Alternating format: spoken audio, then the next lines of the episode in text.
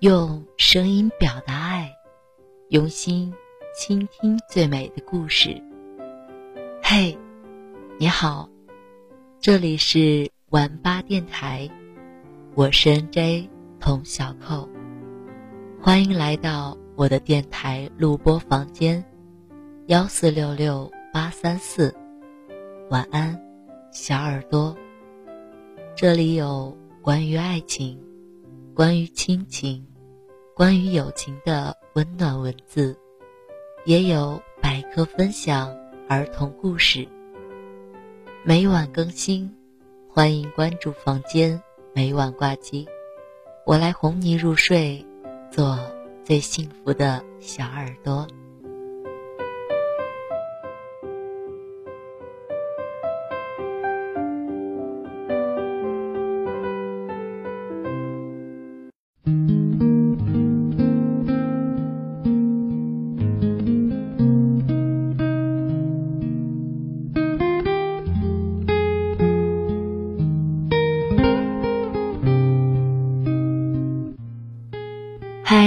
的小耳朵们，大家好，我是 N.J. 童小扣。今天呢，继续为大家分享好妹妹乐队的成员张小厚的新书。然后，孤独的周末没人陪，只好在家听你妹。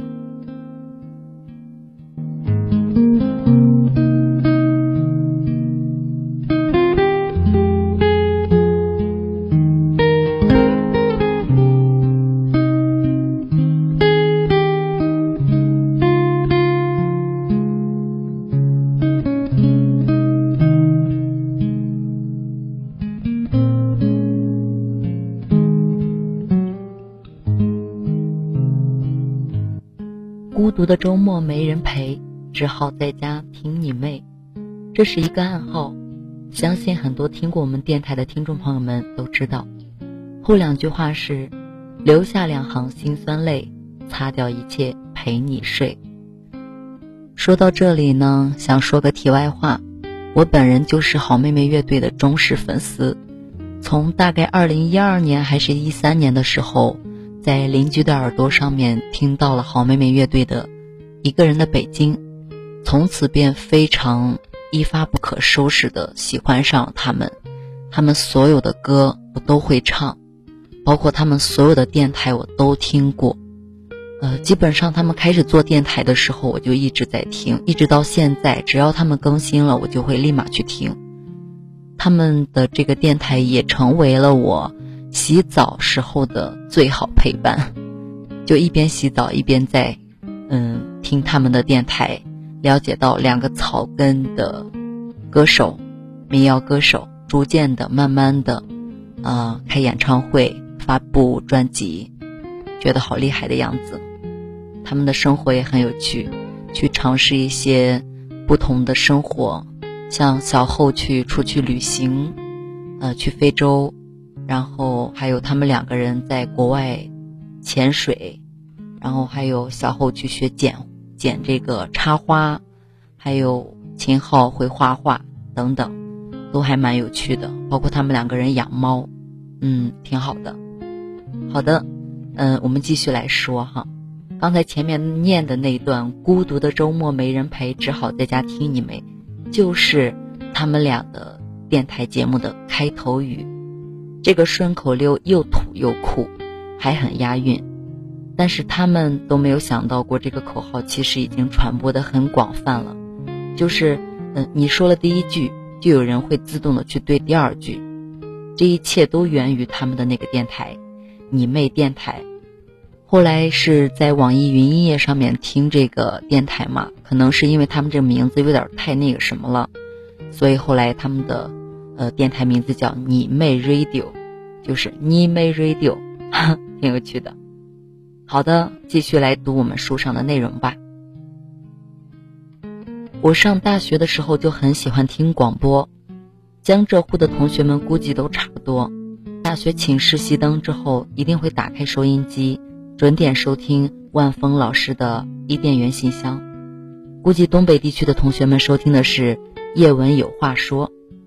后来有一天在广州，我和秦昊在经纪人的家里决定自己做一个电台节目，把平时聊天的内容录下来分享给大家，也可以专门找一些话题在节目中去讨论，变成一个专属于好妹妹的电台空间。于是，第一期节目就在二零一三年的三月八日播出了。从那一天开始，越来越多的朋友通过这个节目认识了我们。最早，我和秦昊就拿着录音笔，随便找一个地方录音，反正就是两个人聊天嘛，轻松自在就好。所以，我们窝在沙发里录音，有零食，有咖啡。我们也曾经在火锅店录音，一边涮着毛肚，一边喝着啤酒，录得太久了。秦昊跑了六七趟厕所，后来最多的还是在我们的办公室里去录音，但每次都会折腾好久，不是声卡坏了，就是麦克风有问题。前几天我和秦昊在研究录音软件的时候，感叹了一句：“哦，都五年了，我们还在折腾这些破玩意儿，每次都没有弄明白，真是一点长进都没有啊！”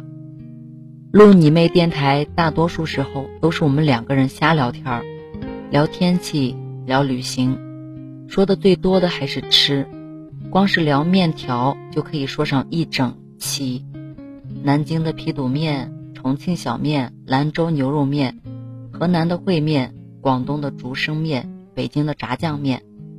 我爱吃面，秦昊啥都爱吃，又是这个不吃那个不吃，所以聊到我们去了哪些地方，说的最多的就是当地吃了一些什么。哪些令人印象深刻？所以后来我们一度怀疑这个节目变成了一个美食类的那种节目。然后我们也曾经试图很正经的去聊一些情感类的话题，或者大学生就业的话题，也聊过春节回家过年碰到七大姑八大姨催问催婚追问薪水时的应对方法。最有趣的就是什么主题也没有，直接把电台当成了一个 KTV 包间。我们就欢唱一个小时，自备酒水，把我们在 KTV 里玩闹的场景直接搬到电台里面，这也是点击率最高的一期。看来大家真的都很喜欢去 KTV。我和秦昊除了在电台里东拉西扯，也因为录节目时认识了很多的好朋友。在某种程度上，我觉得这个节目有魅力的地方，就是形形色色的嘉宾，很多人都是来宣传作品的。也有些人就是纯粹来聊聊天儿，来的嘉宾大多数都是和我们本来就是好朋友，也有一些嘉宾本来不熟，后来变成了朋友。电台的第一个嘉宾是阿四，喜欢在人民广场吃炸鸡的那个上海少女。我认识他的时候，我们都还没有出道，他在上海，我在无锡。有一年圣诞节，上海的有一个拼场演出，我跑过去看。阿四除了表演，还在台上做客串主持人。我当时对他只有两个印象：一是歌真好听，二是他主持实在是太烂了。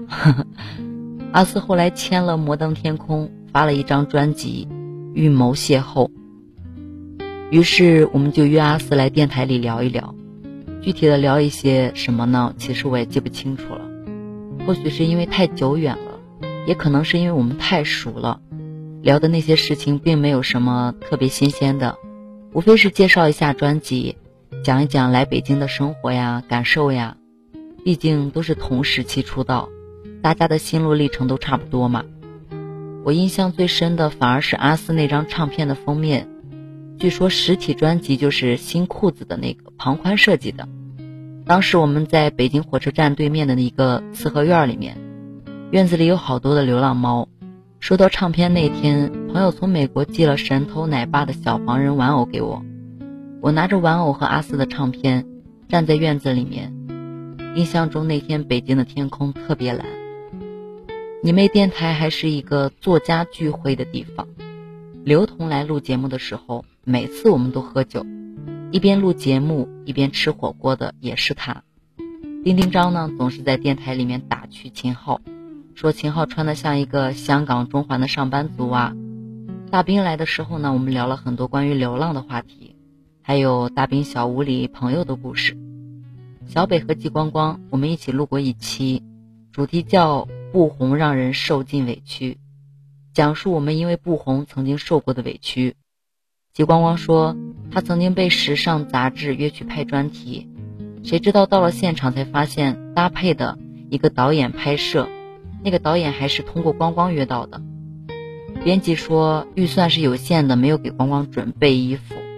气不过的光光跑到那个 IT 买了一件华服，拍完了之后又让经纪人拿着小票去退钱。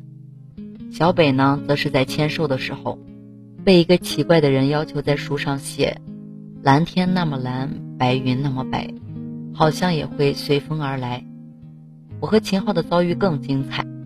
二零一四年巡回演唱会去重庆宣传，被主办方的公司接待的女员工在车上冷言热讽。秦昊在车里一脸无措，我立刻打电话给经纪人，让那个女人在我们接下来的工作中消失。那些故事真是越说越精彩。最后四个人在节目尾声的时候一起写下“我要红”的誓言。通过录节目呢，我们也和一些本来不是太熟悉的人成了朋友，和姜思达一起喝酒聊奇葩说。秦昊和我还试图和姜思达说着一个无聊的事情就开始辩论。最后纷纷败下阵来。徐海乔来上节目的时候，他告诉我们，他拍戏间隙特别喜欢听我们的节目，每一期都听。最想上的一个通告就是你妹电台。阿牛和我们一起在法国旅行过，因为我们都参与了音乐人葡萄酒计划，所以在节目里面聊了很多的音乐，聊了美酒。阿牛还讲他在北欧旅行时滑雪的趣事，还有夜晚的极光是多么的美。当阿牛说他有一个十五岁的女儿的时候，我和秦昊都惊呆了。这个唱着“爱我久久”的少年，已经陪伴我那么久了吗？于是我们还约好了下一次一起去吉隆坡去骑单车。录电台发生过很多有趣的事情，现在写这篇文章，那些魔性的欢笑声一直都在我的脑海中。此外，你妹电台还有一些不为人知的情况：一。电台有很多不可思议的玩笑，但是都播出了，是因为懒得去剪辑。二，电台每次中间播歌都是因为秦昊想尿尿。三，我刚开始录电台的时候会写节目流程，紧张的时候就会打嗝。四，电台有一期节目评论量破了十万，是因为放话破十万就去录下一期。第五，从二零一八年开始。每周二的晚上八点都会更新，真是感天动地。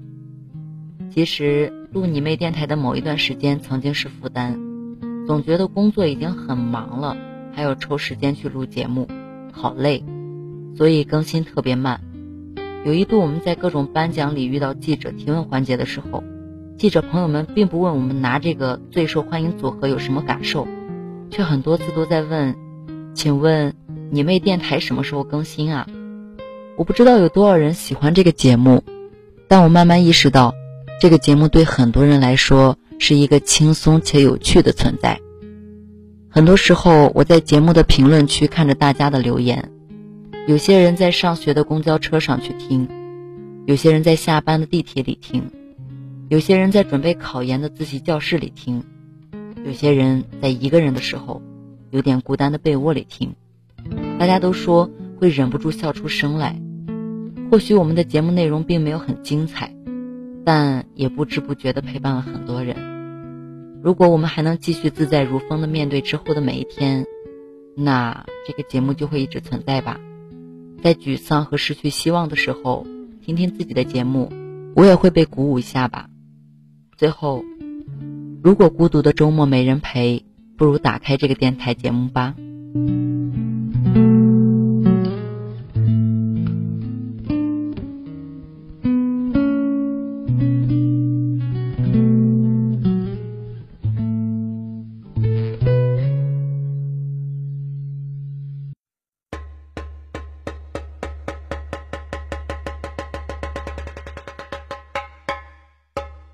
你说相思赋予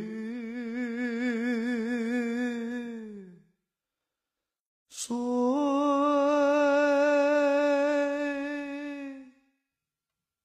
明月窗台纤纤指，年华偶然谁？已贪应是佳人。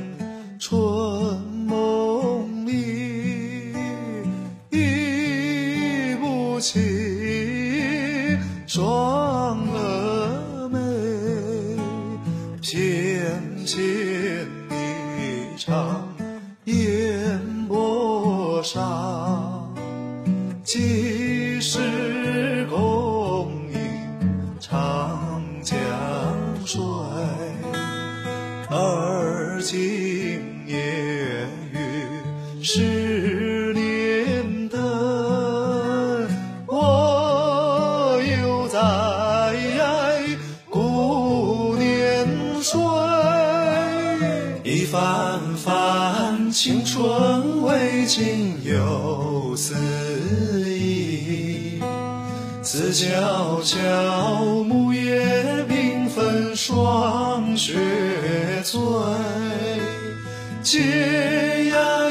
昨日云际晴